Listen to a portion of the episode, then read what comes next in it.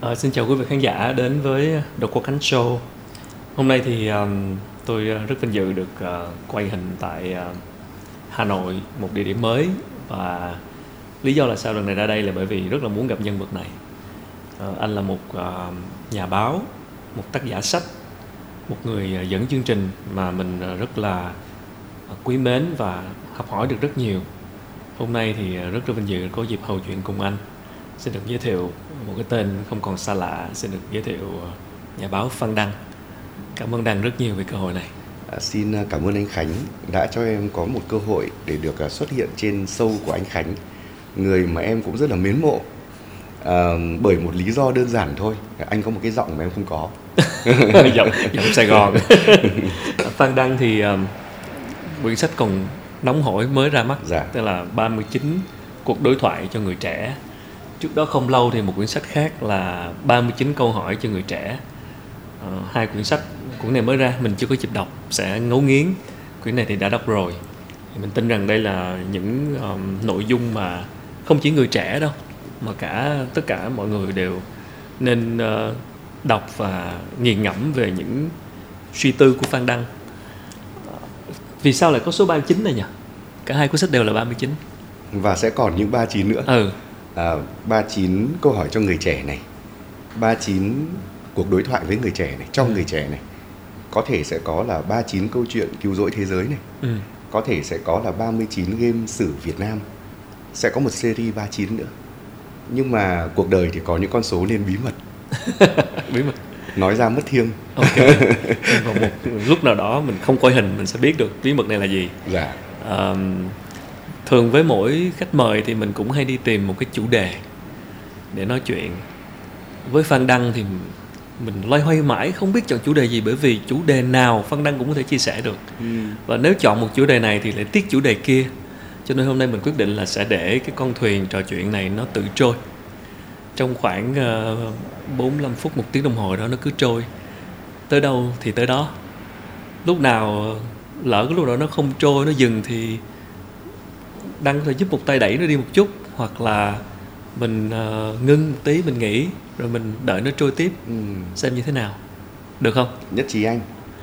Đăng vừa mới trở về từ ấn độ. Dạ. một chuyến đi mà mình nghĩ với một người như phan đăng sẽ có rất nhiều suy nghĩ. Dạ. nếu bây giờ nhớ lại chuyến đi vừa qua thì cái điều gì làm đăng nhớ nhất? Em đi đến ấn độ và đi lại con đường mà ngày xưa Đức Phật đã đi qua. Đấy là con đường mà Ngài đắc đạo của gốc cây Bồ Đề. Và sau đó thì Ngài đến một cái vườn gọi là vườn nai để mà chuyển pháp luân lần đầu tiên cho năm anh em Kiều Trần Như. Rồi sau đó thì Ngài đến một cái vương quốc cổ là Ma Kiệt Đà. Ừ.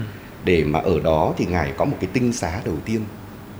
Thế rồi ở gần cái tinh xá đầu tiên là Trúc Lâm đó thì có một ngọn núi là núi Linh Thú hay còn gọi là núi Linh Sơn thì ở đấy ngài giảng những cái bài kinh rất là quan trọng. Và cuối cùng thì là ngài nhập diệt ở một rừng hoa sa la. Thì em đi lại toàn bộ cái cung đường đó. À, những rung động mà những thánh tích đó để lại trong em thì thật sự là xúc động. Nhưng có một điều mà em muốn chia sẻ. Trên cái cung đường đó bây giờ ấy, là rất nhiều những cảnh ngộ đau khổ của người ấn độ thì nó em di chuyển từ bang đấy gọi là bang Bihar cho đến bang bây giờ gọi là Uttar Pradesh. Mà bang Bihar đó là một trong những bang nghèo nhất Ấn Độ. Thì anh Khánh không thể tưởng tượng được và em cũng không thể tưởng tượng được là trên cái cung đường đó thấy những cái ngôi nhà vách đất hoặc là những cái ngôi nhà phần lớn xây xong là người ta không chát người ta để nguyên gạch. Và những người sống trong cái ngôi nhà đó, đó là hiện thân của nghèo khổ trông họ rất nghèo. Những cái đứa trẻ ba, bốn tuổi ở trên cái cung đường em nhìn thấy đó, thì các em ấy không mặc gì cả, rất nhiều em không mặc gì, lăn lê trên cái nền cát đất bẩn thỉu đó.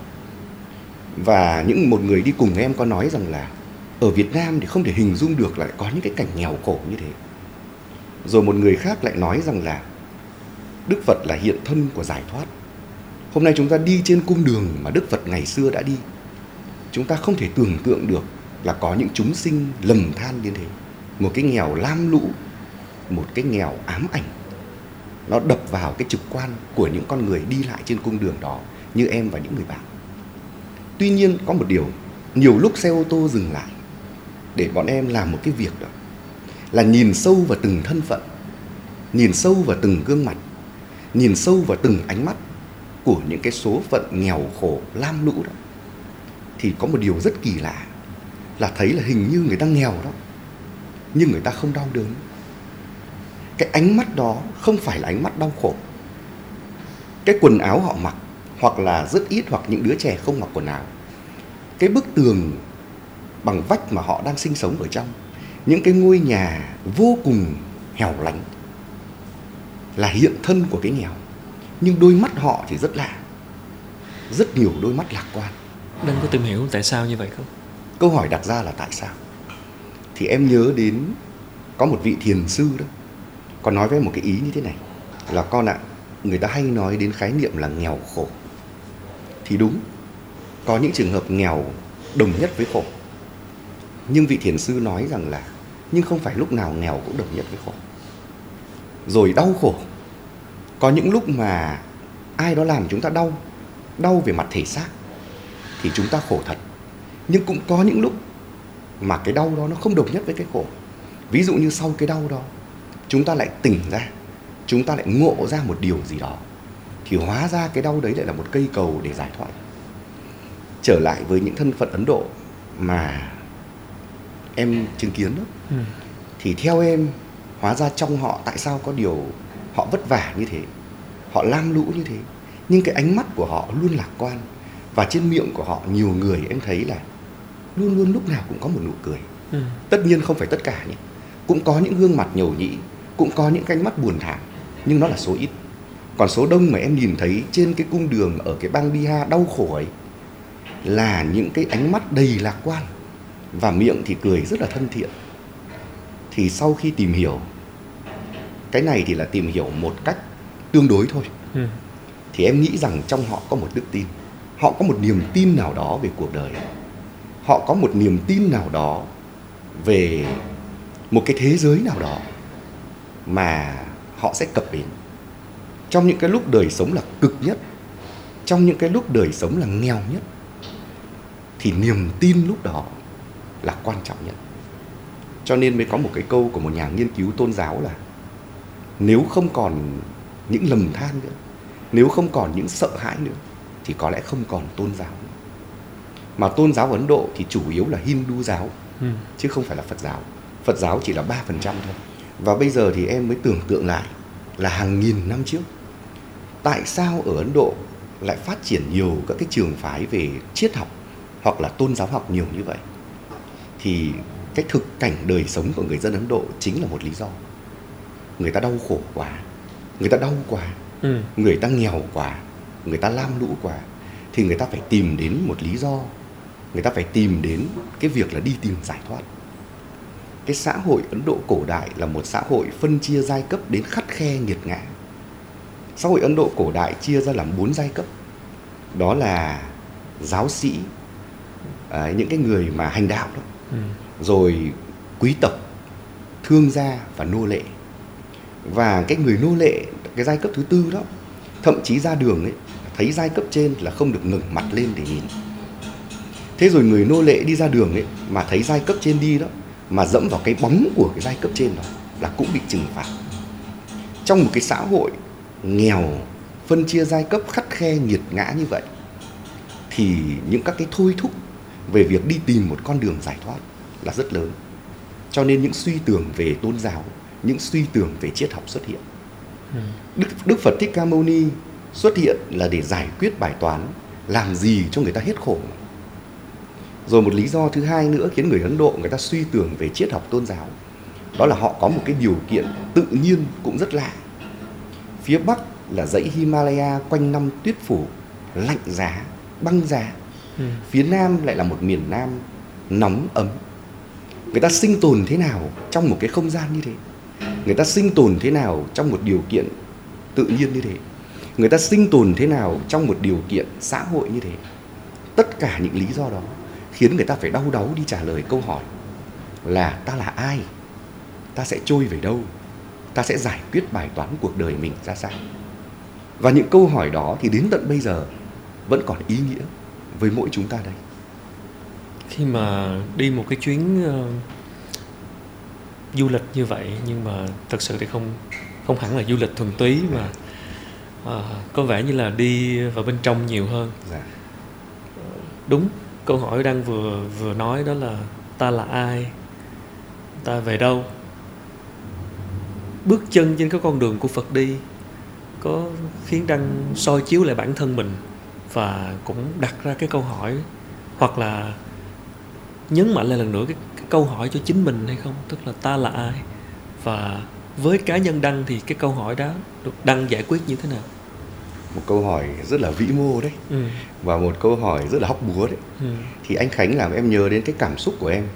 Có những khi mà chúng ta tưởng là chúng ta biết ta là ai nhưng gặp một vài sự cố chúng ta lại biết là thôi chết rồi ta hiểu nhầm chúng ta rồi. Ừ. cho nên là hiểu người khác là khó nhưng hiểu mình cũng khó. Có thể chúng ta biết là chúng ta không là ai. Ví dụ em rất kém về công nghệ thì em biết em không phải là một con người công nghệ ừ. em rất kém về thời trang ừ. thì em biết là em không phải con người về thời trang em rất kém về thẩm mỹ thì em biết em không phải là một con người duy mỹ đôi khi chúng ta biết ta không là ai ừ. dễ hơn là biết ta là ai ừ. và ta là ai là một quá trình mà con người sống này con người trải nghiệm này con người va vấp này con người trả giá thì toàn bộ cái quá trình đó dần dần dần dần mỗi ngày nhìn ra mình một ít. Và có một cái sợi chỉ xuyên suốt trong quá trình đó đó là năng lực nhìn vào bên trong. Phải nhìn vào bên trong này thì mới biết được dần dần ta là ai. Và đến bây giờ em cũng không biết rõ em là ai. Chỉ lờ mờ mỗi ngày hiểu mình hơn một chút. Ừ. cho nên trong hai cuốn sách 39 của em ừ. ở cái bìa đều ghi một câu thơ thiền. Okay. Đều ghi một câu mà đúng cái ý anh Khánh vừa hỏi. Đây đây đây chính là câu thơ thiền. À. cuốn kia cũng có.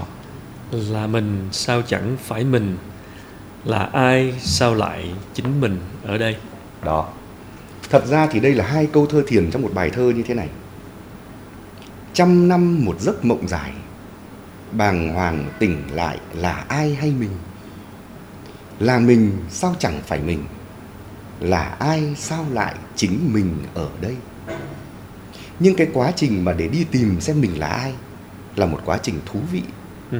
là một quá trình thách thức với chính mình và mỗi lần mình tìm được xem mình là ai mình bất ngờ với mình thêm một chút thì có thể mình lại ngộ ra thêm được một chút nữa cho nên phải nói thật với anh là đến bây giờ em không biết em là ai nhưng em hiểu em hơn ngày hôm qua em đã hiểu đó là cái điều quan trọng đó tức dạ. là hiểu mình hơn một chút so với ngày hôm qua à, rất là đồng tình với đăng là có vẻ như là biết mình không là ai thì dễ hơn. Và cái câu hỏi ta là ai đó nó không có điểm dừng ấy. Nó là cái quá trình tiếp diễn. Và mỗi ngày như đăng vừa nói mình lại nhận ra mình. Và cái điều mà không là ai thì nó càng rõ hơn. Thì có khi cả đời mình không tìm ra cái câu trả lời mình là ai. Rất đúng đấy. À. tức là có những người mà đến lúc nhắm mắt xuôi tay rồi không biết mình là ai. Hoặc là hiểu nhầm về mình. Ừ. cho nên là người trẻ ừ. nếu như ngay từ sớm được uh, gợi ý cho câu hỏi đó ừ. có thể là bố mẹ gợi ý này ừ. có thể là nhà trường gợi ý này có thể là những chương trình như thế này ừ. gợi ý để một người trẻ luôn đau đáu đi trả lời cho một câu hỏi ta là ai nó càng sớm nó càng à, nhanh nó càng nhiều đó, thì người trẻ sẽ sớm tìm được đúng địa vị của mình ừ. tọa độ của mình ở trong xã hội. Và việc tìm đúng tọa độ ấy là điều quan trọng. Ngồi nhầm tọa độ một cái là nguy hiểm. Cho dù không tìm được câu trả lời ta là ai có khi mất cả đời. Nhưng suốt cái quá trình để đi tìm câu trả lời cho câu hỏi đó đó thì mình nhận ra rất nhiều lần mình không là ai. Mình nhận ra rất nhiều cái đó. Thì có khi chính những cái điều đó cũng khiến cho mình có những cái quyết định đúng. ảnh hưởng tới cuộc đời của mình. Bởi vì mình không phải là người về công nghệ. Mình không phải là người thích về thời trang về thẩm mỹ. À, mình là người chia sẻ tri thức mình là người làm nội dung. Thì chính cái điều mà không là ai đó cũng cũng rất là tốt. Đúng. Đấy. Thì cũng cũng cũng thú vị là là đôi khi là cứ lo đi tìm câu trả lời cho câu hỏi khó ta là ai? À, nhưng mà chỉ cần có cái quá trình đi tìm câu trả lời đó có thể giúp mình ngộ ra được nhiều cái thứ mình không phải là để mà từ đó mình dũng cảm hơn trong những quyết định. Nhưng mà thế này Ừ. thật ra hai cái câu hỏi đó đó ừ. nó không tách biệt ừ. mà nó song song với nhau. Ừ. Khi ta hiểu ta không là ai ừ. thì ta cũng có cơ hội để biết ta là ai nhiều hơn một chút. Ừ. Cho nên hai câu hỏi đó đó nó không phải là tách biệt nhau. Ừ. nó đồng hành nó song song và nó giúp mình dần dần hiểu mình nhiều hơn. Ừ. cả hai câu hỏi sau chuyến đi vừa rồi thì đăng có nhận thấy mình thay đổi một cái quan điểm gì đó hay không? Thật ra nếu bảo là sau một chuyến đi đó ừ. mà thay đổi thì không phải. Bởi vì chuyến đi này chỉ làm chín hơn những điều mà em đã nghĩ từ trước đó. Trước cái chuyến đi đó trong em đã có một cái gì rồi. Ừ. Ví dụ cái chuyến đi đấy là mình về đất phật. Ừ. Nhưng mà trước cái chuyến đi đó đó mà không chỉ là trước chuyến đi đó đi đó mà trong cuộc sống vốn có của mình. Từ nhiều năm thì mình cũng đã ít nhiều đọc giáo lý của đức phật. Ừ. Mình đọc các à, mình học các giảng sư ừ. học theo cả nghĩa đen lẫn nghĩa bóng. Cho nên là trước đó mình đã có một cái gì rồi. Ừ. Và chuyến đi đó nó chỉ làm chín hơn cái gì đó thôi. Thế thì cái gì đó là cái gì? Nó là một điều mà càng ngày em càng nhận ra là đời một con người ít nhất là có hai lần được sinh ra. Ừ. Lần sinh ra đầu tiên là lần sinh ra về mặt sinh học thuần túy. Tất cả chúng ta đều chui ra từ bụng của một bà mẹ. Lần đó tạo ra một con người một con người sinh học. Nhưng mà lần đó chưa tạo ra một con người xã hội. Con người sinh học đó lớn lên con người sinh học đó xúc chạm con người sinh học đó thành công ừ. con người sinh học đó đau khổ thì dần dần toàn bộ quá trình đó, đó tạo ra một con người xã hội. Nhưng tạo ra một con người xã hội cũng chưa đủ. Mà đến một lúc nào đó trong con người xã hội đó có một biến chuyển rất lớn. Thì lúc đó con người được sinh ra lần thứ hai. Biến chuyển thì sẽ có nhiều kiểu biến chuyển. Mỗi người sẽ có một kiểu biến chuyển khác nhau. Nhưng về cơ bản đó nó sẽ là một biến chuyển thế này này. Trước biến chuyển đó người ta thường nhìn ra bên ngoài. Ừ còn sau biến chuyển đó người ta quay vào nhìn bên trong. Trước biến chuyển đó đôi khi thấy bạn bè của mình có một cái xe ô tô đẹp thì mình cũng hơi băn khoăn là bao giờ mình có một cái ô tô đẹp. Ừ. Thấy bạn bè mình có một cái villa biệt thự sang trọng ừ. thì mình cũng băn khoăn liệu nó có nên là mục tiêu của đời mình không? Ừ. Đó mình thường nhìn ra bên ngoài. Nhưng mà sau cái biến chuyển đó người ta thường quay vào bên trong để trả lời một câu hỏi rằng là, thế đâu mới là bản chất của hạnh phúc? Với người a, có một cái ô tô đẹp, có một cái biệt thự sang trọng, đấy quả nhiên là hạnh phúc. Nhưng với mình, với toàn bộ cái quá trình ta là ai và ta không là ai, thì có những cái đó nó có phải là hạnh phúc của mình không? Khi quay vào bên trong lắng mình lại, thì mình sẽ dần dần dần dần định dạng được những cái đó và lúc đó người ta được sinh ra lần thứ hai. Trước cái biến chuyển đó ai đó chỉ nói mình một vài câu không vừa ý thôi. Ừ. Bất như ý. Ừ. Là mình có thể khổ. Bởi vì vì mình phụ thuộc vào cái câu nói của người đó. Nhưng mà sau cái khi được sinh ra lần thứ hai nhìn vào bên trong thì mình biết rằng là cái lời nói nó xuất phát từ cái miệng. Mà cái miệng nó nằm trên cổ của người ta đấy là quyền của người ta. Mình không thay đổi được cái hoàn cảnh đó. Nhưng mà cách mình ứng xử với hoàn cảnh đó thì có thể thay đổi được. Cho nên là thay vì đi đòi thay đổi hoàn cảnh ừ. để bắt cái hoàn cảnh đó nó phải như ý mình ừ. để bắt cái hoàn cảnh đó nó phải tuân theo mình thì mình thay đổi cái tâm mình như này. Ừ. Mình thay đổi cái nhận thức của mình như này. Cho nên đức phật mới có một câu rất hay là vạn pháp duy tâm tạo tâm của ta thế nào ta nhìn các pháp như thế. Và khi mà con người có được những cái biến động để nhìn vào tâm và thấy một hành trình thay đổi tâm thì theo em hoàn toàn quan điểm cá nhân đấy là lúc con người được sinh ra lần thứ hai rất quan trọng. Với cá nhân đăng thì cái lần sinh ra thứ hai đó xảy ra như thế nào? Cái hành trình để con người cố gắng được sinh ra lần thứ hai đó bản thân cái hành trình đó thôi đã là điều rất tốt rồi. Bởi vì trên cái hành trình đó người ta sẽ có ý thức là mình sẽ dần dần dần dần mình nhìn vào tâm okay. thế còn đến một cái cột mốc nào đó chính thức được khai sinh thì đây theo em nhé ừ. là cái lúc mà con người vững tâm lắm rồi okay.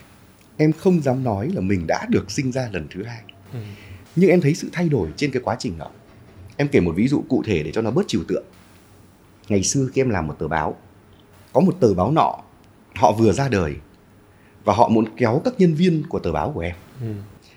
Thì sau đó họ gặp một số các bạn làm cùng báo em đó và thuyết phục là sang đây đi được trả lương cao này ừ. chế độ đãi ngộ tốt này ừ. Ờ, công ăn việc làm ổn định này thì không thuyết phục được các bạn của tờ báo em làm thì cuối cùng họ nói một cái điều là tôi nói thật nhé Phan Đăng cũng đang phải xin ra chỗ tôi đấy và họ nghĩ rằng đấy là một cái cách để để mà các bạn kia sẽ ừ. dễ dàng nhận lời thế thì sau khi em nghe được cái câu bịa đặt đó ừ. thì thật sự lúc đấy mình tức lắm tuổi trẻ mà ừ. trời ơi sao mình lại phải đi xin sang tờ báo đấy nhỉ tức đến cái mức gọi điện lại cho người ta ừ. để nói rằng anh em có xin sang báo anh đâu mà anh đi nói với cả những bạn làm báo em như thế ừ. bây giờ mười mấy năm trôi qua rồi nhìn lại mình mới thấy rằng là trời ơi sao ngày xưa mình lại làm một cái việc vớ vẩn như thế đấy là một cú điện thoại vớ vẩn nhất trong cuộc đời ừ. người ta nói thế nào là quyền của người ta ngay cả khi điều đó không đúng với mình mình cũng chẳng việc gì phải đi thanh minh mình cũng chẳng việc gì phải đi giải thích ừ. kệ đi đấy là việc của người ta như vậy khi mình còn gọi điện để thanh minh để nói với người ta là tôi không làm thế có nghĩa là tâm mình còn đang phụ thuộc vào người ta tâm mình đang phụ thuộc vào hoàn cảnh đó. nhưng bây giờ thì em gặp rất nhiều điều nói lời nói không thật về mình ừ. thậm chí người ta còn cắt xén cắt cúp những các cái câu nói ví dụ em với anh ngồi đây ừ. sẽ có người xem và cắt cúp đi ừ. xong lại lắp vào một hoàn cảnh khác okay. em cũng không bao giờ đi thanh minh không bao giờ đi giải thích bởi vì đấy nó là những biến động hoàn cảnh bên ngoài ừ. còn tâm của mình điều khiển được toàn bộ cái cách mà mình tương tác với hoàn cảnh trong lúc ngồi đợi đăng tới đây á, thì mình có cầm cái cuốn sách 39 ờ, câu hỏi này. À. mình cũng có một thói quen vui vui đó là mình rất thích sự ngẫu nhiên. Đó dạ. là mình hay bói sách tức là mình sẽ lật ngẫu nhiên một cái trang nào đó xem là cái người cái nhân nhân vật mình sắp nói chuyện thường là sẽ tác giả của cuốn sách. Rất thú vị. Xem là có một cái ý gì đó ngẫu nhiên thôi. Thì lúc nãy mình trong lúc ngồi chờ đăng cái này có thật lúc nãy mình có lật một cái trang. Đây trang số 139 không Lại hiểu 39. sao oh. đây lúc nãy mình gấp trong lúc đợi đăng lúc nãy ha. Dạ. thì um, vô tình thôi. Thì để để gọi là xem sự ngẫu nhiên nó như thế nào. Rất là trùng hợp. Trang 139 này nói về cách trả lời của Đức Phật khiến chúng ta kết luận cũng chớ vội tin ngay vào điều Đức Phật cùng những giáo lý của người nếu chưa quán chiếu nó tìm hiểu nó và ứng nghiệm nó vào cuộc sống của chúng ta. Rất là phù hợp khi mình đang nói chuyện ha. Không phải tự nhiên mà lật ra đáng trang này hiểu như thế, mình xin trích ha. Tôi bắt đầu đọc sách phật nhiều hơn và bắt đầu thử ứng nghiệm những điều mình đọc vào trong cuộc sống. Nhưng đọc và ứng nghiệm rồi thì vẫn chưa tin ngay. Nên có một giai đoạn dài, tôi vẫn hay phản cảnh chùa để tìm một sự bình an nào đó, xua đi những căng thẳng mà đời sống đem lại, nhưng không còn chắp tay, vái lạy trước tượng Phật như ngày xưa nữa. Thì cái câu hỏi của mình ở đây là ở đây đang có nói là đọc và ứng nghiệm rồi nhưng vẫn chưa tin ngay vậy thì với đăng điều gì sẽ khiến đăng tin à, em giải thích ở đây một chút không thì ai đó nghe sẽ hiểu lầm ừ. là hồi bé đó em vào chùa lúc nào cũng chắp tay niệm phật ừ. bởi vì bà em bảo em làm thế ừ. và hồi đấy em cứ nghĩ rằng là mình chắp tay niệm Phật này là mình sẽ được may mắn này ừ. mình sẽ đi học sẽ được điểm 10 này ừ. đấy và quả nhiên là hồi bé rồi được gọi là cấp 2 đó là cũng được lạy Phật là cho con được điểm 10 ừ. và cho con đỗ qua được kỳ thi này ừ. thậm chí thích cái bạn nọ chọn bạn kia còn bảo là cho con được thích bạn nọ bạn kia vì hồi đấy nghĩ rằng Phật như là một thần thánh ấy nhưng mà sau đó em phát hiện ra là khi em lớn lên có một cái bước chuyển rất lớn là năm thứ hai đại học khi em đọc lại giáo lý của Đức Phật theo thôi chết rồi toàn bộ thời tuổi thơ mình hiểu nhầm về ngài ngài đâu có phải là thần thánh để mình xin ừ. mà ngài là một nhà tư tưởng ngài đưa ra một tư tưởng ừ. để mà mình giải khổ trong cuộc đời thôi. Đó. Thế thì kể từ đó thì em không chắp tay theo cái nghĩa là xin một vị thần thánh Ừ. mà chắp tay theo cái nghĩa là kính ngưỡng một nhà tư tưởng. Đó, thì có một cái giải thích như vậy. Trở lại với câu hỏi của anh Khánh.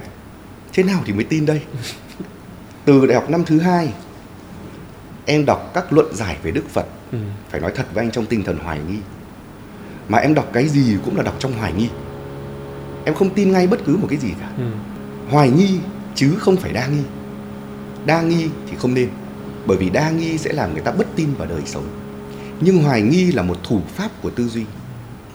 René Descartes tức là một nhà triết học ở thế kỷ 17 tác giả của cái câu nói nổi tiếng là tôi tư duy tôi tồn tại Ừ. có nói với chúng ta về thủ pháp hoài nghi. Chúng ta phải hoài nghi những thứ chúng ta đọc kể cả đấy là kinh sách của đức phật. Chúng ta tin vì đấy là phật, thì theo em, đức phật có lẽ cũng không hài lòng. Đức phật cũng muốn chúng ta hoài nghi hãng tin. Bằng chứng, có một cái bộ kinh rất nổi tiếng là kinh kalaman. Hôm đó đức phật mới đi qua bộ lạc kalaman, thì ờ, các thanh niên của bộ tộc kalaman có hỏi đức phật là, bạch đức thế tôn, vị giáo sĩ nào đi qua đây? Cũng nói là tôn giáo của mình là nhất. Ừ. thế thì theo đức thế tôn đó tôn giáo nào là nhất? Và nhiều người sẽ nghĩ rằng đức thế tôn sẽ nói là phật giáo là nhất. Nhưng không hề. Ừ. đức phật nói thế này này. Các bạn đừng tin ngay bất cứ vị giáo sĩ nào. Các bạn cứ nghe giáo lý của họ. Sau đó các bạn ứng nghiệm giáo lý của họ vào trong đời sống. Nếu cái nào mà các bạn thấy hiệu quả nhất Ừ. tốt với bạn nhất thì đấy là nhất và cái câu hỏi cái câu trả lời như thế đó nó cũng gián tiếp nói với chúng ta rằng cũng đừng tin ngay chính đức phật. Ừ. đừng tin ngay. Hãy đọc giáo lý của đức phật những điều căn bản nhất. Ví dụ tứ diệu đế ví dụ bát chánh đạo rồi ứng nghiệm nó vào trong đời sống của mình. Nếu thấy nó hợp lý thì hãy tin. Bởi vì sẽ có người thấy hợp với cả phật giáo sẽ có người hợp với thiên chúa giáo sẽ có người hợp với cả do thái giáo. Đấy là chuyện hết sức bình thường. Ừ. cho nên em cho rằng đó nếu chúng ta đọc phật và tin ngay không cần tư biện không cần hoài nghi thì chính đức phật cũng không hài lòng về chúng ta. Vừa rồi thì em đi Dharamsala là nơi mà ngài Đạt Lai Lạt Ma 14 đang sống. Và em có tham dự hai buổi giảng pháp của ngài. Thì ngài cũng nói một ý đúng như thế ngài nói thế này chúng ta đừng tưởng rằng chúng ta nương vào phật chúng ta nương vào pháp chúng ta nương vào tăng là chúng ta được giải thoát. Không chúng ta phải dùng lý luận của mình để mà giải mã phân tích tìm hiểu ứng nghiệm Ừ. các giáo lý của Đức Phật. Hàng ngày hàng giờ. Và Đức Đạt Lai Lạt Ma 14 nhấn mạnh vô cùng vào điều đó. Và ngài nói rằng là tất cả những vị tu sĩ lỗi lạc về cơ bản đều như vậy. Cho nên là khi nào ứng dụng rồi thấy nó có lý với mình rồi thì lúc đó em mới tin. Ừ. cái điều gì mà mà đang ứng dụng vào cuộc sống của mình mà khiến cho đăng tin vào đức phật nhất? Trong quá trình mà con người tịnh tiến để đạt được cái cột mốc là sinh ra lần thứ hai. Ok. Làm chủ tâm.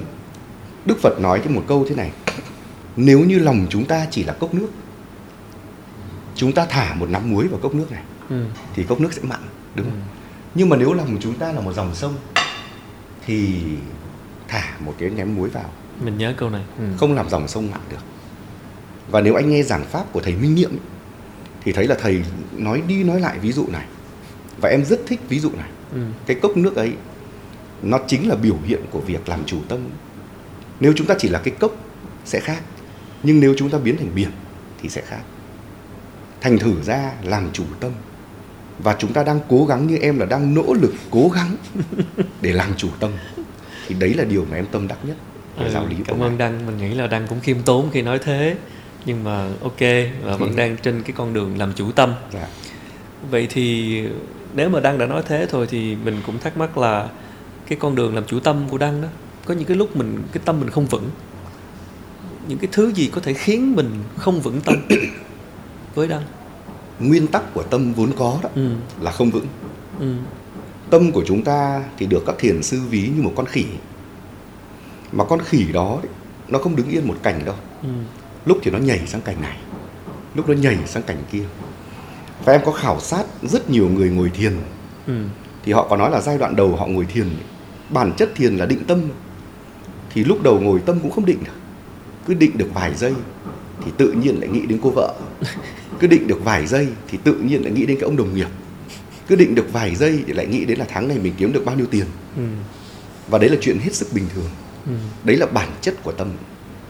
Đấy là bản chất của tâm. Tâm vốn là một thứ luôn luôn phóng đi. Nó là một yếu tố động. Cho nên là làm chủ tâm là một quá trình cực kỳ gian khổ và khó khăn. Người ta thường làm chủ tâm bằng cách chánh niệm bằng cách ngồi thiền và đặc biệt là chánh niệm tức là quan sát đó. làm chủ tâm là phải đối diện với cái khó khăn nguyên thể của tâm là động như em vừa nói thứ hai nữa một cái khó khăn nữa trong quá trình làm chủ tâm đó là nói gì thì nói chúng ta vẫn đang sống trong một xã hội đầy phân tán nếu như các vị tu sĩ ngày xưa có thể ngồi trong một cánh rừng yên tĩnh Ừ. đúng không và trong cánh rừng yên tĩnh đó là một cái gì đó nó tách biệt với cái đời sống vốn có của một cái kinh hành thì chúng ta bây giờ đâu có điều kiện đó Ừ. cho nên ngày xưa cụ Nguyễn Bình Khiêm có viết một câu là ta dại ta về nơi vắng vẻ Ừ. người khôn người chọn trốn lao sao tất nhiên cụ chơi chữ thì em có trêu một số bạn Ừ. là thật ra ngày xưa cụ còn có điều kiện Ừ. để chọn những cái chỗ vắng vẻ để về chứ với một cái đời sống của chúng ta bây giờ Ừ. mà tìm chỗ vắng vẻ bây giờ cũng khó Ừ. vì là đô thị hóa nông thôn quá nhiều rồi chúng ta làm sao mà dứt được khỏi những cái trách nhiệm của chúng ta với gia đình với cơ quan với công việc với xã hội cho nên tĩnh được một phần nào đó giữa một cái bể động này giữa một cái phố thị ồn ào này trên cái dòng xe cộ tắc nghẽn này đã là cố gắng lắm rồi. Và đấy là cái khó. Ừ. vậy thì đang làm gì để để định tâm mình tốt hơn? Chánh niệm. Ví dụ khi em rơi vào một cơn tắc đường anh khánh ở thành phố hồ chí minh em ở hà nội thì chúng ta đều nếm trải những đặc sản tắc đường. Và lúc chúng ta tắc đường đó là cái lúc mà tâm chúng ta bị thử thách ghê gớm. Nóng bụi khói di chuyển chậm chạp từng người bon chen với người kia. Lúc đấy điều gì nảy sinh trong tâm ta? Điều gì phóng ra trong tâm ta? Ai cũng thế thôi. Ừ. ước gì mình len lên được một tí. Ừ. ai cũng như thế. Em cũng thế. Ừ. thú nhận với anh là em cũng thế. Thì lúc đó chánh niệm sẽ nhắc nhở chúng ta. Khi chúng ta đang bức xúc trong tâm của chúng ta đang có một cái phóng ra một cái ý nghĩ phóng ra là tôi muốn len lên trên một tí. Ừ. chỉ là len một phần hai cái bánh thôi Ừ. một phần tư cái bánh thôi là tôi cũng cố mà len Ừ. thì lúc đó ấy, chúng ta sẽ nhắc nhở chánh niệm sẽ nhắc nhở chúng ta rằng này tôi ơi tôi đang bon chen đấy nhá và khi ta tách mình khỏi mình để mà thấy rằng mình đang bon chen thì ta sẽ tự điều chỉnh mình để mà bình tĩnh đứng lại không bon chen nữa cho nên cái phương thức ở đây đó cái cách làm ở đây đó là mình phải có năng lực tách mình khỏi mình Ừ. ví dụ ngồi với anh khánh em thấy rằng là ờ, rất là hoan hỉ. Ừ.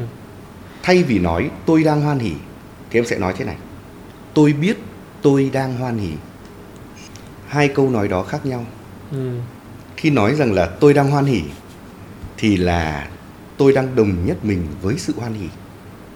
Nhưng khi nói là tôi biết tôi đang hoan hỉ thì có nghĩa là tôi tách tôi khỏi tôi Ừ. để quan sát một con người đang hoan hỉ ở trong tôi. Cũng giống như khi nói là tôi đau khổ là tôi đang đồng nhất tôi với đau khổ. Nhưng nếu nói là tôi biết tôi đang đau khổ thì có nghĩa là tôi tách tôi khỏi tôi để quan sát sự đau khổ trong tôi. Ừ. tách mình khỏi mình để quan sát các trạng thái trong mình. Hoan hỉ khổ đau vui buồn hạnh phúc người ta gọi đấy là chánh niệm. Và việc quan sát đó rất có ích bởi vì nó sẽ điều chỉnh điều chỉnh các trạng thái để mà các trạng thái không bị đẩy lên đỉnh cực của nó Ừ. hoặc là vực thẳm của nó cơn giận cũng vậy khi mình giận mình nói rằng là tôi đang giận ừ. thì có nghĩa là mình đồng nhất mình với nỗi giận nhưng chánh niệm sẽ nói là tôi biết tôi đang giận hoặc chánh niệm sẽ nói là này bạn ơi bạn đang giận đấy Ừ. thì cái quá trình tách mình khỏi mình để quan sát đó sẽ khiến mình điều chỉnh cơn giận điều chỉnh cơn giận. Cho nên có một câu nói ngày xưa đó mà chúng ta thấy rất hay.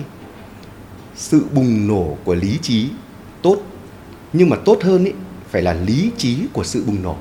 Ừ. tức là phải kiểm soát được cảm xúc kiểm soát được sự bùng nổ. Nói một cách khái quát hơn là kiểm soát tất cả các trạng thái rung động trong mình. Nhưng làm sao để kiểm soát được? Thì người ta phải có chánh niệm. Tất nhiên đây là cách của em. Ừ. và em học được từ các giảng sư là những người thầy của em. Và em thấy nó đúng với em. Còn có thể sẽ có những phương thức kiểm soát cảm xúc khác thì các phương thức đều tốt miễn là ta kiểm soát được cảm xúc để giữ được tâm ổn định một cách tương đối giữa rất nhiều những sự bất như ý của hoàn cảnh của cuộc đời. Và như đang vừa nói thì hoàn toàn có thể dùng lý trí ừ, để kiểm soát cái cảm xúc đó. Đúng. Lúc nãy giờ mình ờ, thu cái cuộc trò chuyện này thì có rất nhiều cái tiếng đò tiếng ồn. Có lẽ các, các bạn khán giả không có nghe bởi vì chúng tôi đã cắt bớt. Và đăng cũng có nói đùa là đúng là chính là cái quá trình chúng ta đang rèn luyện luyện cái chuyện định tâm đây. Một cái một cái bất như ý đó là cứ phải ngừng để dừng lại để thu tiếp bởi vì giữa chừng có tiếng ồn.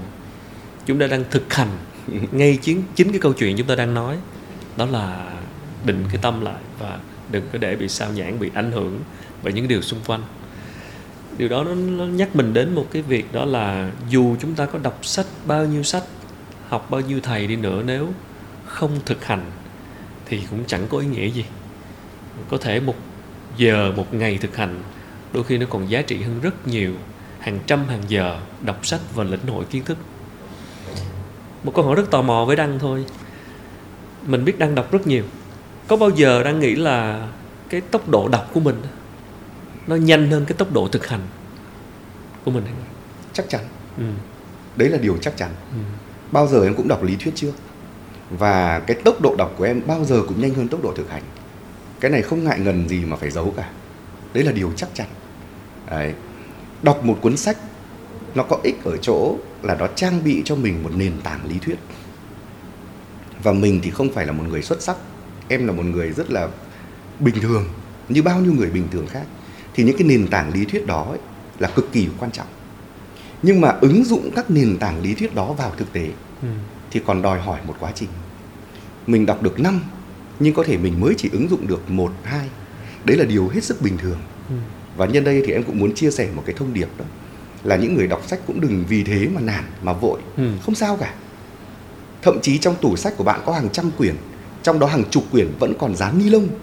Chưa mở ra đọc mới chỉ mua về thôi cũng không sao cả. Có những quyển đọc không hiểu gì cũng không sao cả. Không ai có thể đọc mà hiểu hết được. Và không ai có thể đọc được toàn bộ 100% những cuốn sách trong tủ sách của mình trừ những người đọc xuất sắc. Bản thân việc mua về để lên tủ đó cũng là một cái hành động tốt. Vì mua sách mua tri thức mà.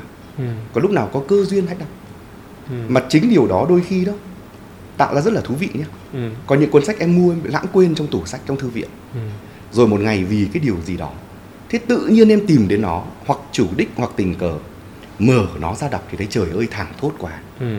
rung động quá. Và đọc nhưng chưa thực hành được ngay cũng đừng lăn tăn. Thế còn đúng về mặt nguyên lý đó thì người ta nói đến ba từ văn tư tu. Văn là gì? Văn chính là quá trình tầm sư học đạo là quá trình đọc đó. Tư là gì từ cái quá trình đọc của người khác Ừ. người ta sẽ nhào nặn thu lượng để mà thấy cái gì là hợp của mình nhất để mà quán chiếu nó vào mình và tu là gì là ứng dụng là hành động từ những cái mình đọc từ những cái mình quán chiếu Ừ. cho nên trong một cái status trên Facebook mới đây em viết đó thì em có nói là đọc sách hóa ra có ba có ba bước Ừ. bước thứ nhất là đọc sách mà nói như sách bước thứ hai là đọc sách mà nói khác sách. Ừ. và bước thứ ba là đọc sách và nói ra thành sách. Ừ. thế thì cái bước thứ nhất ý, là đọc sách mà nói như sách cũng quan trọng. Bởi vì nó trang bị cho chúng ta một kiến thức nền. Tầm chương trích cú ở đây cũng không sao cả. Tầm chương trích cú cũng tốt. Bởi vì nó trang bị cho chúng ta một cái nền. Là một cái nền. Đây toàn bộ cuốn sách này em sử dụng một cái phương pháp tầm chương trích cú đến 60% Anh có thấy em trích dẫn rất nhiều các ý kiến của các nhà triết học của các nhà khoa học là vì sao là vì em muốn các bạn trẻ đọc cuốn sách này này Ừ. có được một cái nền tảng tri thức cơ bản tương đối Ừ. Đấy. cho nên tầm chương trích cú ở giai đoạn 1 cũng tốt đừng chỉ trích việc tầm chương trích cú vội Ừ. nhưng nếu chỉ dừng lại ở tầm chương trích cú đó thì hơi đáng tiếc Ừ. mà phải sau đó chắt lọc để tạo ra cái gì đó của mình và thứ ba giai đoạn cao nhất là cái tầm chương trích cú nó ngấm vào trong mình rồi, một cách tự nhiên. Cái chắt lọc kia nó cũng ngấm vào mình một cách tự nhiên rồi. Thì tự nhiên mình động bút mình viết Ừ. hoặc là mình nói đó thì toàn bộ những cái đó nó mang năng lượng tri thức của mình. Thì với em ba giai đoạn này quan trọng. Còn tất nhiên có những người họ thiên tài họ cũng không cần phải đọc nhiều họ không cần phải tầm chương nhiều. Tự họ mặc khởi những ý tưởng. Nhưng đấy là những thiên tài những vĩ nhân Ừ. những con người lớn lao thì chúng ta chỉ là những thảo dân bình thường và cũng đầy u mê. Thì em thấy rằng là với em ba giai đoạn đó quan trọng. Đang đang ở giai đoạn nào?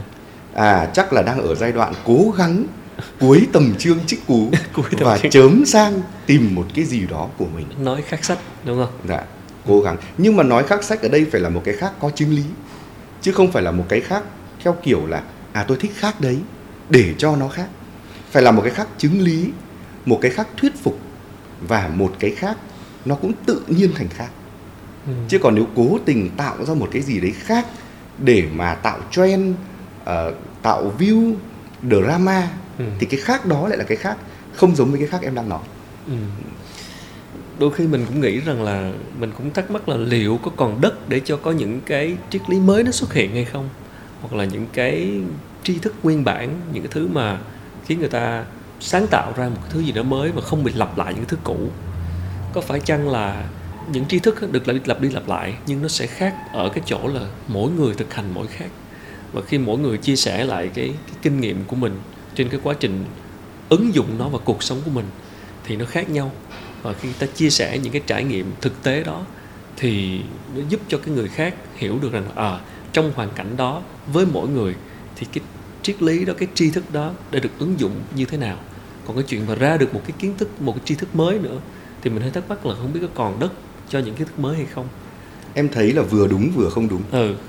Đúng đúng như anh nói đó Ờ. là có thể những tri thức cốt lõi thì nền tảng nó là như thế. Nhưng mà ứng dụng những tri thức cốt lõi đó ở mỗi một thời điểm ừ. một thời kỳ một con người nó khác nhau thì nó tạo ra cái khác. Tuy nhiên nó không đúng ở chỗ là ngay cả những tri thức cốt lõi đó không bao giờ nó có điểm dừng. Có một câu rất hay là khi Steve Jobs ấy, tạo ra cái iPhone ấy, ừ. ông ta không biết rằng thật ra ông ta vừa tạo ra một loài người mới. Bởi vì loài người bây giờ sống cùng cái iPhone phụ thuộc vào cái iPhone. Cúi đầu cắm mặt xuống. Dạ vào cái iPhone. Triết học nào cho cái thời kỳ của loài người iPhone này và đây không phải là cái điều mà em ngồi đây em tự nghĩ ra được. Ừ.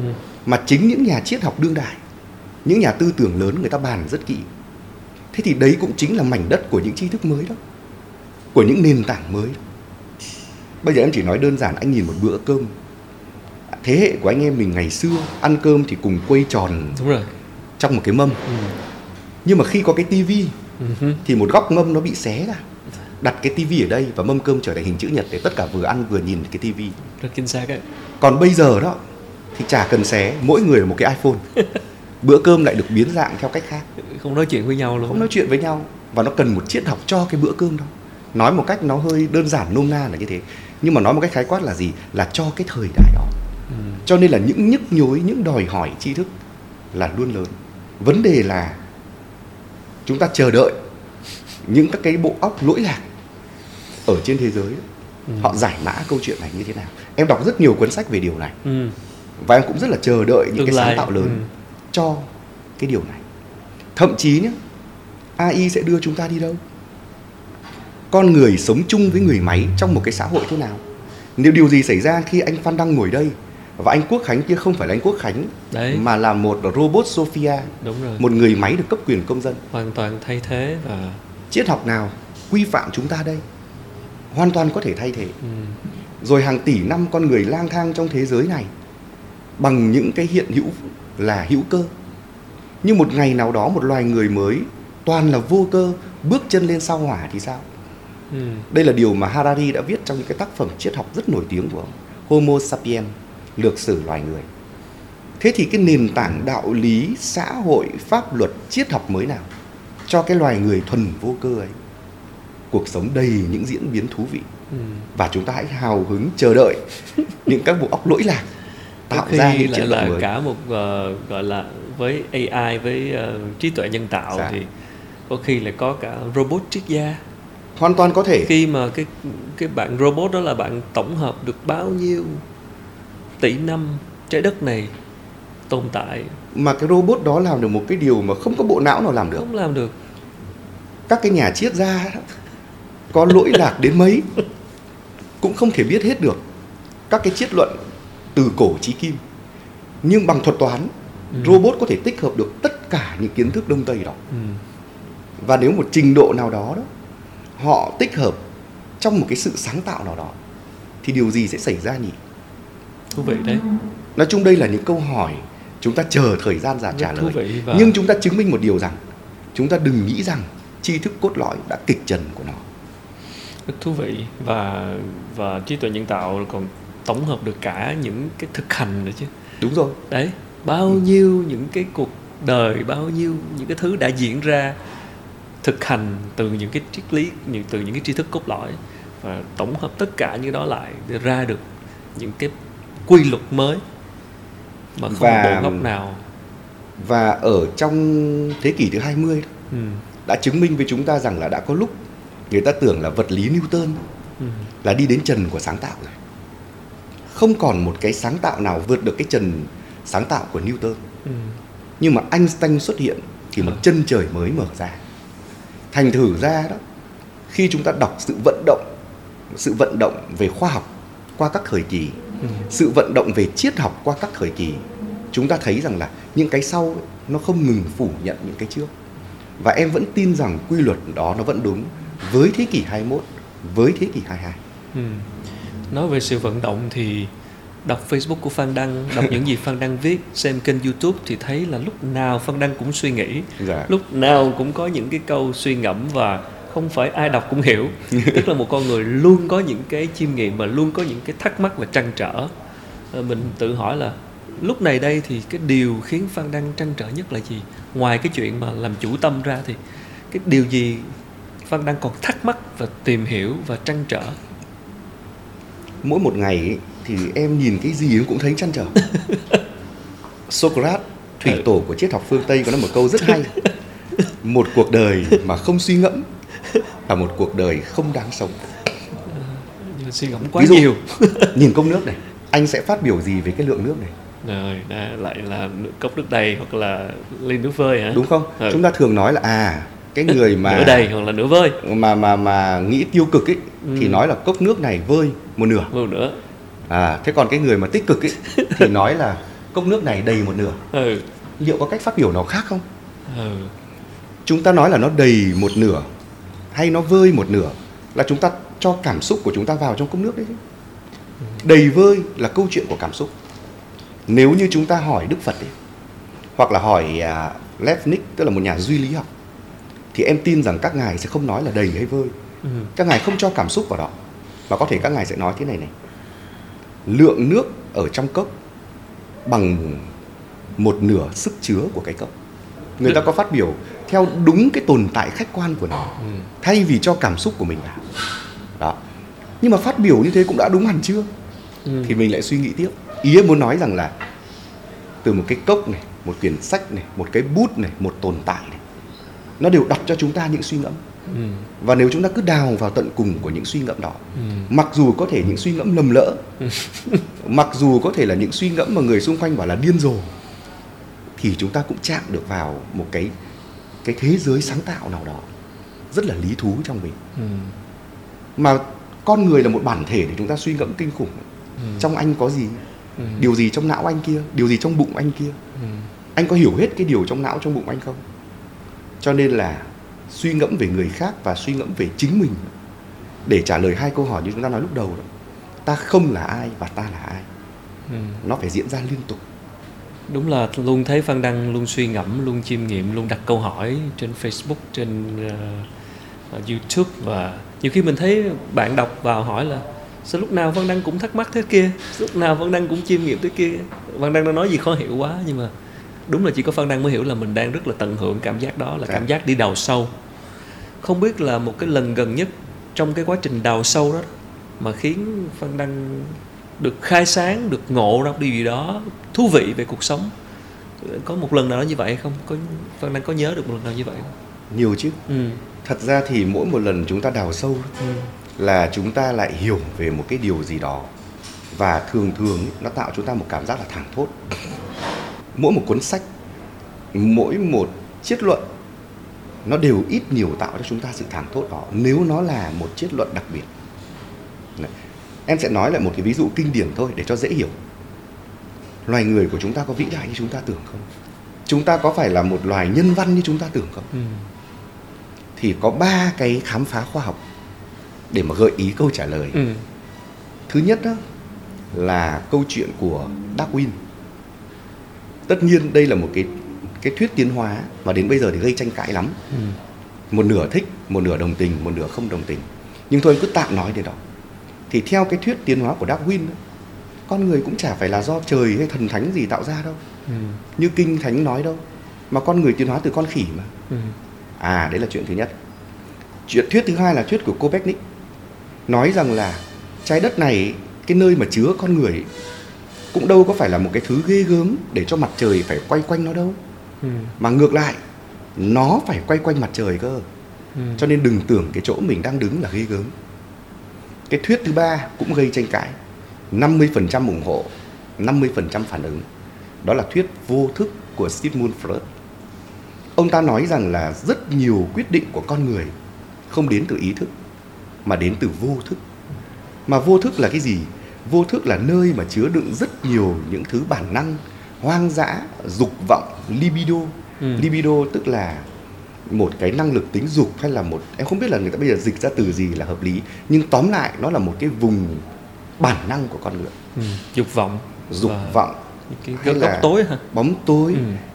em cứ tự dùng tạm dùng cái thuật ngữ libido để Ừ. hiểu là như vậy thế thì khi chúng ta đọc về ba cái thuyết đó có thể chúng ta sẽ có những cái giật mình Ừ. thậm chí có thể sẽ có những cái thảng thốt về chính cái giống loài của chúng ta.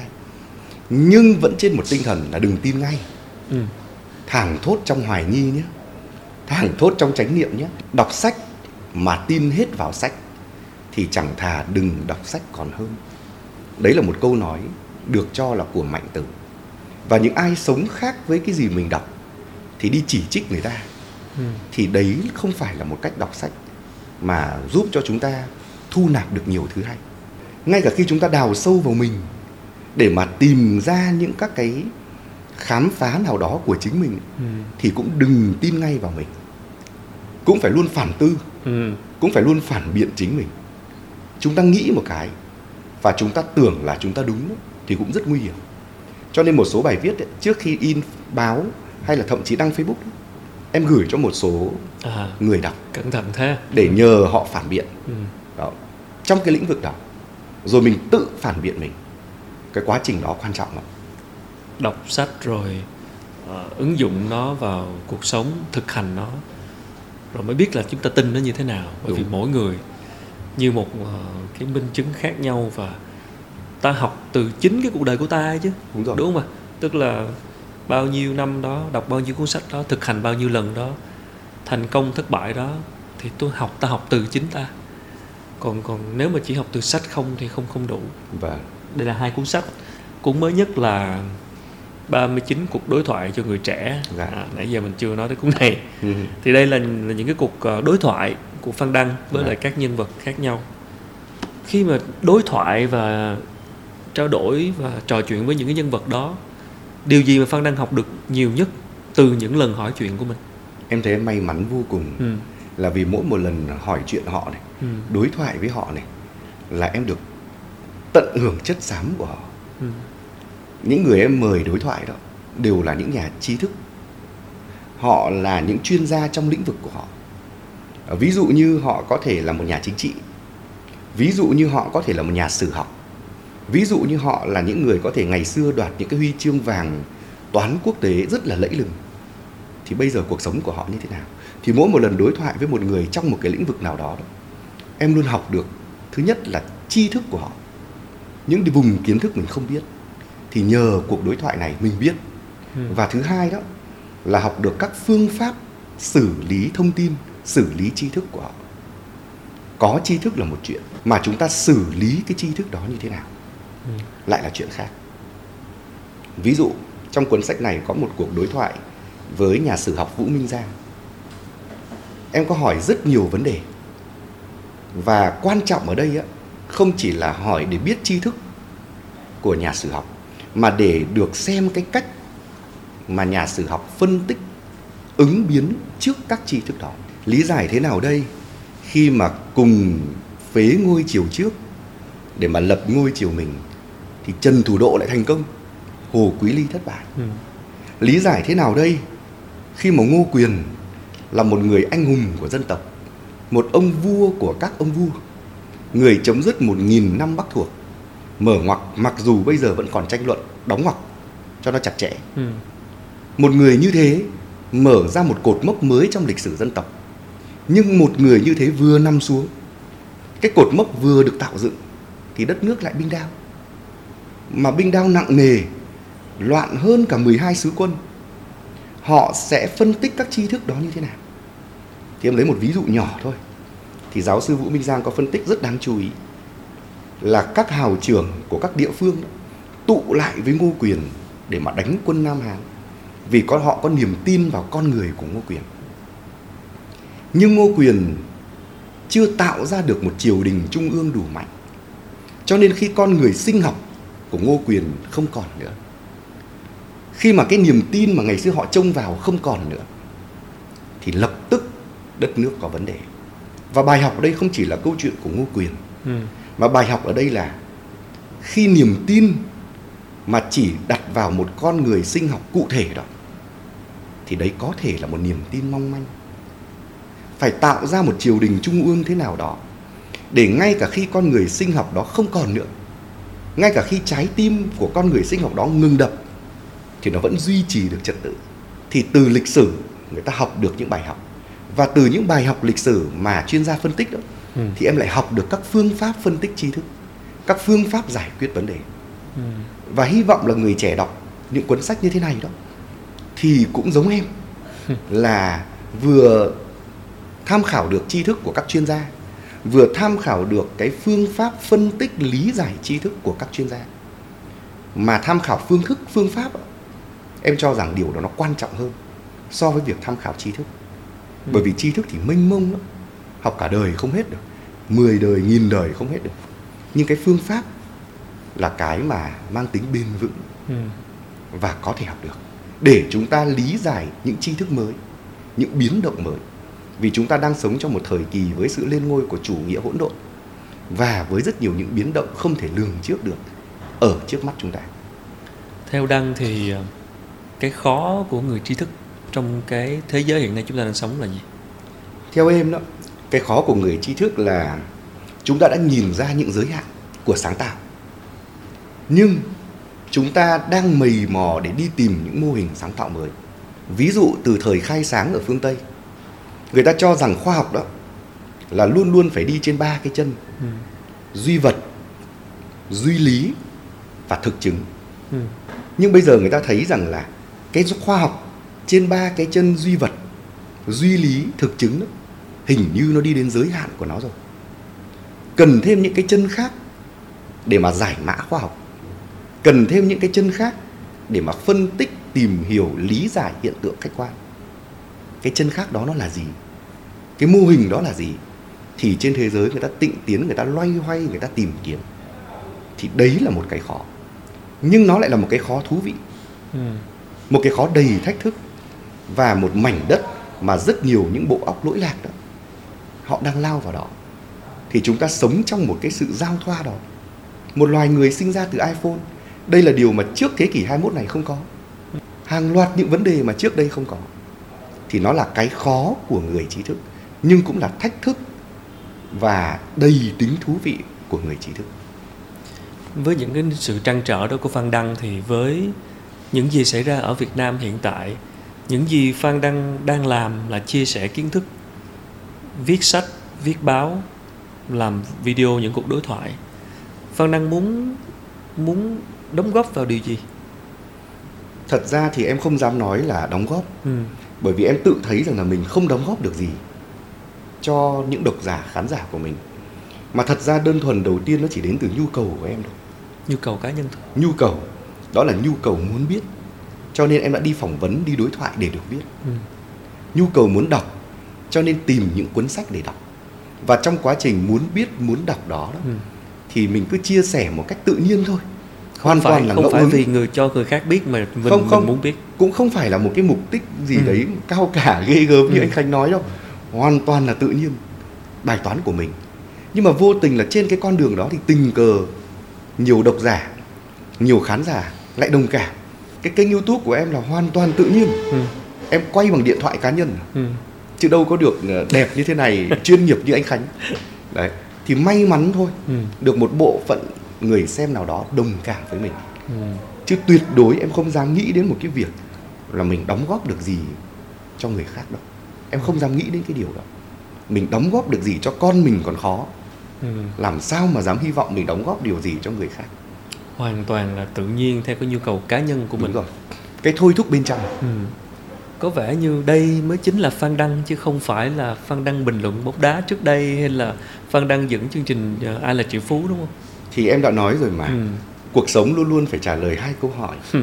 ta không là ai và ta là ai Ừ. khi ta biết có thể khi ta chưa biết rõ ta là ai nhưng ta cũng có thể dễ dàng trả lời câu hỏi ta không là ai hơn Ừ.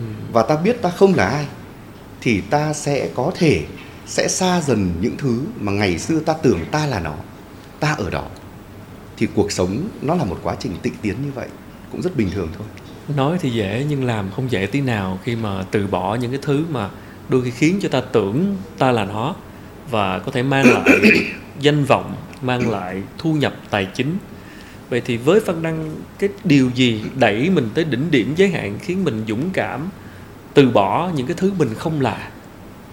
bây giờ em nói một cái chuyện rất cụ thể Ừ. là khi em từ giã cuộc đời phóng viên thể thao À, phóng viên thể thao một cái đó một cái hình mẫu rất là phục rất là kiểu như là người ta biết đến Phan Đăng đúng không? Đúng rồi. Nhà báo bình luận thể thao. ngày xưa khoảng hơn mười mấy năm trước Ừ, là người ta biết đến em là một người bình luận thể thao đúng.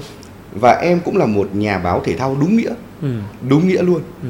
cái thời điểm đó công việc đó cho em một thu nhập cực tốt thu nhập cực tốt Ừ. cả ở tờ báo em làm lẫn cát xê mà các đài truyền hình lúc đó trả rồi. Xuất hiện liên tục mà. vâng em nhớ thời kỳ World đó Cup thu nhập rồi. tốt lắm và nó cũng tạo cho mình ờ, thôi thì gọi là không không dám nói là người nổi tiếng Ok. nhưng mà cũng được nhiều người quan tâm biết Đấy, đến dạ. và thời trẻ đó có khi Ừ. với mình đấy cũng là những cái điều mà mình thấy là được Ừ. nhưng rồi một ngày những các cái thôi thúc bên trong em nó nổ ra em vẫn rất trân trọng công việc bình luận thể thao viết lách thể thao Ừ. rất là trân trọng và ngưỡng mộ các bạn đồng nghiệp thể thao của mình. Mình muốn đi trả lời những cái cựa quậy tâm lý khác ở trong mình. Thì lúc đó đó chính là cái quyết tâm lớn nhất. Để em dứt khỏi cái công việc bình luận thể thao. Ừ. để trở thành một nhà báo xã hội và đi tìm quan trọng hơn đó là để giải mã những vấn đề tâm lý của chính mình. Thật ra trong em cũng có nhiều vấn đề tâm lý. Cái thôi có- thúc đó cụ thể là gì? Tức là do là mình đọc nhiều, mình nhận ra được nhiều thứ khác, mình quan tâm hơn thể thao hay là như thế nào? đúng tức là có nhiều mảng mình muốn biết hơn Ok. ví dụ như trước khi mà làm học viên thể thao đó thì đọc về những giáo lý của phật giáo chẳng hạn Ừ. là em đọc một cách không chuyên nghiệp đọc một cách ngẫu hứng nhưng mà khi mình bỏ hẳn cái đó thì mình có thời gian để mình quy hoạch cái việc đọc của mình Ừ. thì mình đọc các cái giáo lý đó một cách nó nó lớp lang nó bài bản hơn Ừ. rồi mình đọc các sách về triết học về tâm lý học cũng lớp lang bài bản hơn Ừ. và toàn bộ cái quá trình đọc đó, đó không phải để làm một cái điều gì ghê gớm to tát cả mà để trả lời con người bên trong của mình. Bởi vì nó đến từ những cái thôi thúc bên trong. Em nhớ cái cảm giác cái ngày mà em đọc được khái niệm vô thức của Sigmund Freud. Thì em bảo à chà chà như vậy là mình lý giải được mình khoảng thêm 30% nữa. Cũng có những điều của mình từ vô thức. Cũng có những điều mình xấu xí mình hoang dã mà trước đây mình không giải thích được tại sao mình lại xấu xí thế tại sao mình hoang dã thế thì đọc Sigmund Freud thì mình hiểu được là như thế ừ. rồi khi đọc đến những các cái triết thuyết của Đức Phật ấy, Ừ. thì mình mới biết là ôi chết rồi thế tại sao ngày xưa những điều bất như ý trong cuộc đời nó lại làm cho mình tát nát đến như thế đấy là những biến động lớn chứ và bây giờ mình phải làm gì để không tan nát nữa thay đổi hoàn cảnh để cho bất như ý thành như ý hay thay đổi bên trong của mình Ừ. cho nên đọc ấy suy cho cùng cũng là một cái điều này nữa này là đọc để hiểu chính mình đọc để giải mã con người bên trong của mình. Và đến tận bây giờ như em nói từ đầu em vẫn chưa hiểu hết em cho nên là sẽ tiếp tục tìm hiểu mình. Và nãy đang có nói là bản thân đang cũng có những vấn đề về tâm lý. Đúng. Hiện nay thì mình đã giải quyết những vấn đề đó như thế nào rồi? À, có vẻ như là mình càng ngày càng gặp đúng mình nhiều hơn. Cho Gặp- nên là gặp gỡ mình gặp gặp gỡ chính Ừ. mình gặp gỡ con người bản thể của mình nhiều hơn đó. Ừ. cho nên là mình giải quyết được nó một cách tốt hơn. Nhưng nó lại nảy sinh ra những vấn đề mới. Những cái cựa quậy tâm thức nó kỳ lạ lắm. Mình giải quyết được cái này có thể lại nảy sinh ra cái khác. Người ta có một cái lý thuyết là trong mỗi chúng ta luôn có một đứa bé bị tổn thương. Chúng ta chăm bẵm đứa bé bị tổn thương đó như thế nào chúng ta nuôi nấng đứa bé bị tổn thương đó như thế nào? Hay chúng ta cứ thả rông nó? Thả rông nó. Và nếu chúng ta thả rông đứa bé bị tổn thương đó đó thì khi những biến động của cuộc đời ập đến thì chúng ta sẽ phản ứng rất nguy hiểm. Nhưng nếu chúng ta chăm bẵm đứa bé bị tổn thương đó thì chúng ta sẽ khác. Ừ. cho nên em có chia sẻ với cả một số người bạn là em viết khá nhiều thư cho chính em. Khi mà mình cáu giận một ai đó mặc dù trách nhiệm điều chỉnh Ừ. nhưng mình không phải là một tu sĩ mình vẫn có những phản ứng. Thì sau khi cơn cáu giận đi qua đó mình bảo này tôi ơi phút ấy tôi như thế này thế này nhé. Ừ. khi mình yêu một ai đó quá cũng thế. Bởi vì là yêu cũng nguy hiểm. Nguy hiểm như thế nào? Nguy hiểm ở chỗ là khi anh yêu đó anh không nhìn được sự vật hiện tượng như đúng bản thân nó. Cái cô gái đấy thật ra cũng bình thường thôi nhưng vì chất lượng cảm xúc Ừ. cho nên anh phóng chiếu vào cô đó. Và cái cô đó hiện lên trong anh khánh như một thiên thần rồi lúc mà cô đó bỏ anh đi theo một người đàn ông khác anh lại phóng chiếu cái cảm xúc của anh vào cô đó. Và anh nhìn cô đó như một ác quỷ. Nhưng thật ra cô gái đó không phải thiên thần cũng không phải ác quỷ mà cô gái đó là cô gái đó. Ừ. chỉ có điều lúc anh yêu quá anh không nhìn ra sự vật hiện tượng như chính nó. Ừ. cho nên là tăng sán là một thiền sư có nói là chớ khởi yêu ghét là vì thế. Bởi vì nếu anh chớ khởi yêu ghét thì anh sẽ nhìn sự vật hiện tượng như nó vốn có Ừ. anh không phóng chiếu Ừ. thành thử trở lại khi thấy mình đang yêu đó thì cũng phải tách mình khỏi mình để quan sát mình đang yêu và viết thư cho mình tức là vẫn rất là lý trí đúng không à, rất là lý trí cái điều đó nó có khiến đăng bị hạn chế về cảm xúc không có làm ảnh hưởng đến cảm xúc của mình không thật ra ngày xưa ấy, ừ. trước khi biết đến đạo học em là một người cảm xúc ấy. nhưng mà nhờ đạo học nếu có thể nói như thế Ừ. thì em lại điều chỉnh được cái đó rất tốt và với câu chuyện của em thì cái quá trình điều chỉnh này là rất cần Ừ. chứ nếu như trước đây em là một người lý trí ok thì có thể nó lại khác ừ. cho nên là những gì diễn ra với em đến bây giờ em biết ơn đạo học biết Ừ. ơn phật pháp biết ơn những các cái triết thuyết của đức phật ở chỗ đó Ừ. nó ứng nghiệm với em là hoàn toàn hợp lý đến thời điểm này cái phiên bản phan đăng hiện tại đang là cái phiên bản mà em cảm thấy như thế nào là một cái phiên bản mà mình có nghĩ là nếu mà có những một cái cuộc chuyển hóa nữa diễn tiến trong tương lai khi mình hiểu mình hơn đó thì cái phiên bản kế tiếp nó có thay đổi nhiều lắm hay không không ai trả lời được những Ừ. câu hỏi của tương lai ừ. nếu có ai đó xuất hiện trước mặt anh khánh và nói rằng là tôi có một giải pháp cho tương lai của anh Ừ. thì anh phải tuyệt đối hoài nghi người đó không ai có thể trả lời được câu hỏi của tương lai. Nhưng người ta có thể tịnh tiến một cách nào đó để dự đoán một cách ít chính xác nhất về tương lai của mình thôi. Thì hiện nay về cơ bản là em khá hài lòng với cái phiên bản này. Cho nên em chưa hình dung được là cái phiên bản của mình ở tương lai như thế nào. Nhưng đấy là một câu hỏi thú vị có thể sau cái câu hỏi này về nhà đêm nay sẽ bắt tay lên chán nghĩ. Và nghĩ nghĩ. xong rồi sẽ viết cho anh khánh một bức thư. Cảm ơn Phan Đăng rất nhiều. Ừ, chắc là mình cũng đợi cái phiên bản đó xem như thế nào cũng khá là tò mò và và mình ờ, mình đoán thôi. Với một con người luôn suy ngẫm và luôn vận động và cựa quậy tâm lý như đăng thì cái hành trình trưởng thành hành trình grow lên nó nó không dừng và nó sẽ còn tiếp tục hoặc cũng có thể là đi xuống. Không biết không biết cái này không biết tương lai ha. À, nhưng mà nếu mà nó nó grow lên hoặc là nó trưởng thành lên thì cũng rất là thú vị để quan sát. Qua cuộc ừ, chia sẻ vừa rồi của Phan Đăng thì à, tất cả chúng ta đều có thể có những cái suy ngẫm riêng cho chính mình. Vì tự trung lại thì cuối cùng chúng ta không thể nào nhìn người khác để mà chúng ta sống mà phải có những cái chiêm nghiệm của riêng của riêng mình và những cái ứng dụng thực hành của riêng bản thân chúng ta. Và cái quá trình mỗi người làm chủ như thế nào sẽ không ai giống ai cả. Rất cảm ơn Phan Đăng. Hy vọng sẽ có duyệt hầu chuyện cùng Phan Đăng trong những lần sau với những chủ đề khác. À, rất là cảm ơn anh Quốc Khánh một lần nữa. Đấy người có cái giọng mà em không có và rất ngưỡng mộ. À, một cái giọng ấm áp đầy tri thức. Và em chỉ muốn bổ sung một câu Ừ. cuối cùng thôi. À, chúng ta có thể tham khảo người khác. Ừ. có thể nhìn vào người khác Ừ. tham khảo được tham khảo được nhưng đúng là phải có chiêm nghiệm của mình Ừ. từ cái tham khảo của người khác cách sống của người khác từ những tham khảo từ sách vở của người khác Ừ. cách đọc của người khác thì chúng ta sẽ có những cái chiêm nghiệm của mình và toàn bộ quá trình tham khảo trên tinh thần hoài nghi đó sẽ tạo ra những chiêm nghiệm hợp lý nhất và tiệm cận đến gần chúng ta nhất và khi nào chúng ta tiệm cận càng gần cái bản thể thật của chúng ta đó Ừ. thì lúc đó chúng ta càng hạnh phúc. Mở ngoặc mặc dù lúc đó chúng ta cũng chẳng cần phải quan tâm đến khái niệm hạnh phúc. Đóng ngoặc. Bởi vì còn quan tâm đến khái niệm còn bị kẹt vào khái niệm thì có thể chúng ta cũng chưa hạnh phúc. Đồng ý. Cảm ơn Phan Đăng. Dạ. Cảm ơn các bạn đã theo dõi và rất mong mọi người ủng hộ bằng cách là bấm ờ, theo dõi kênh trên các nền tảng podcast. Có thể để lại bình luận. Chúng tôi ờ, sẽ giải đáp thắc mắc cũng như là trao đổi thêm về những gì mà các khách mời vừa chia sẻ. À, xin chào và xin ờ, hẹn gặp lại mọi người trong những tập tiếp theo.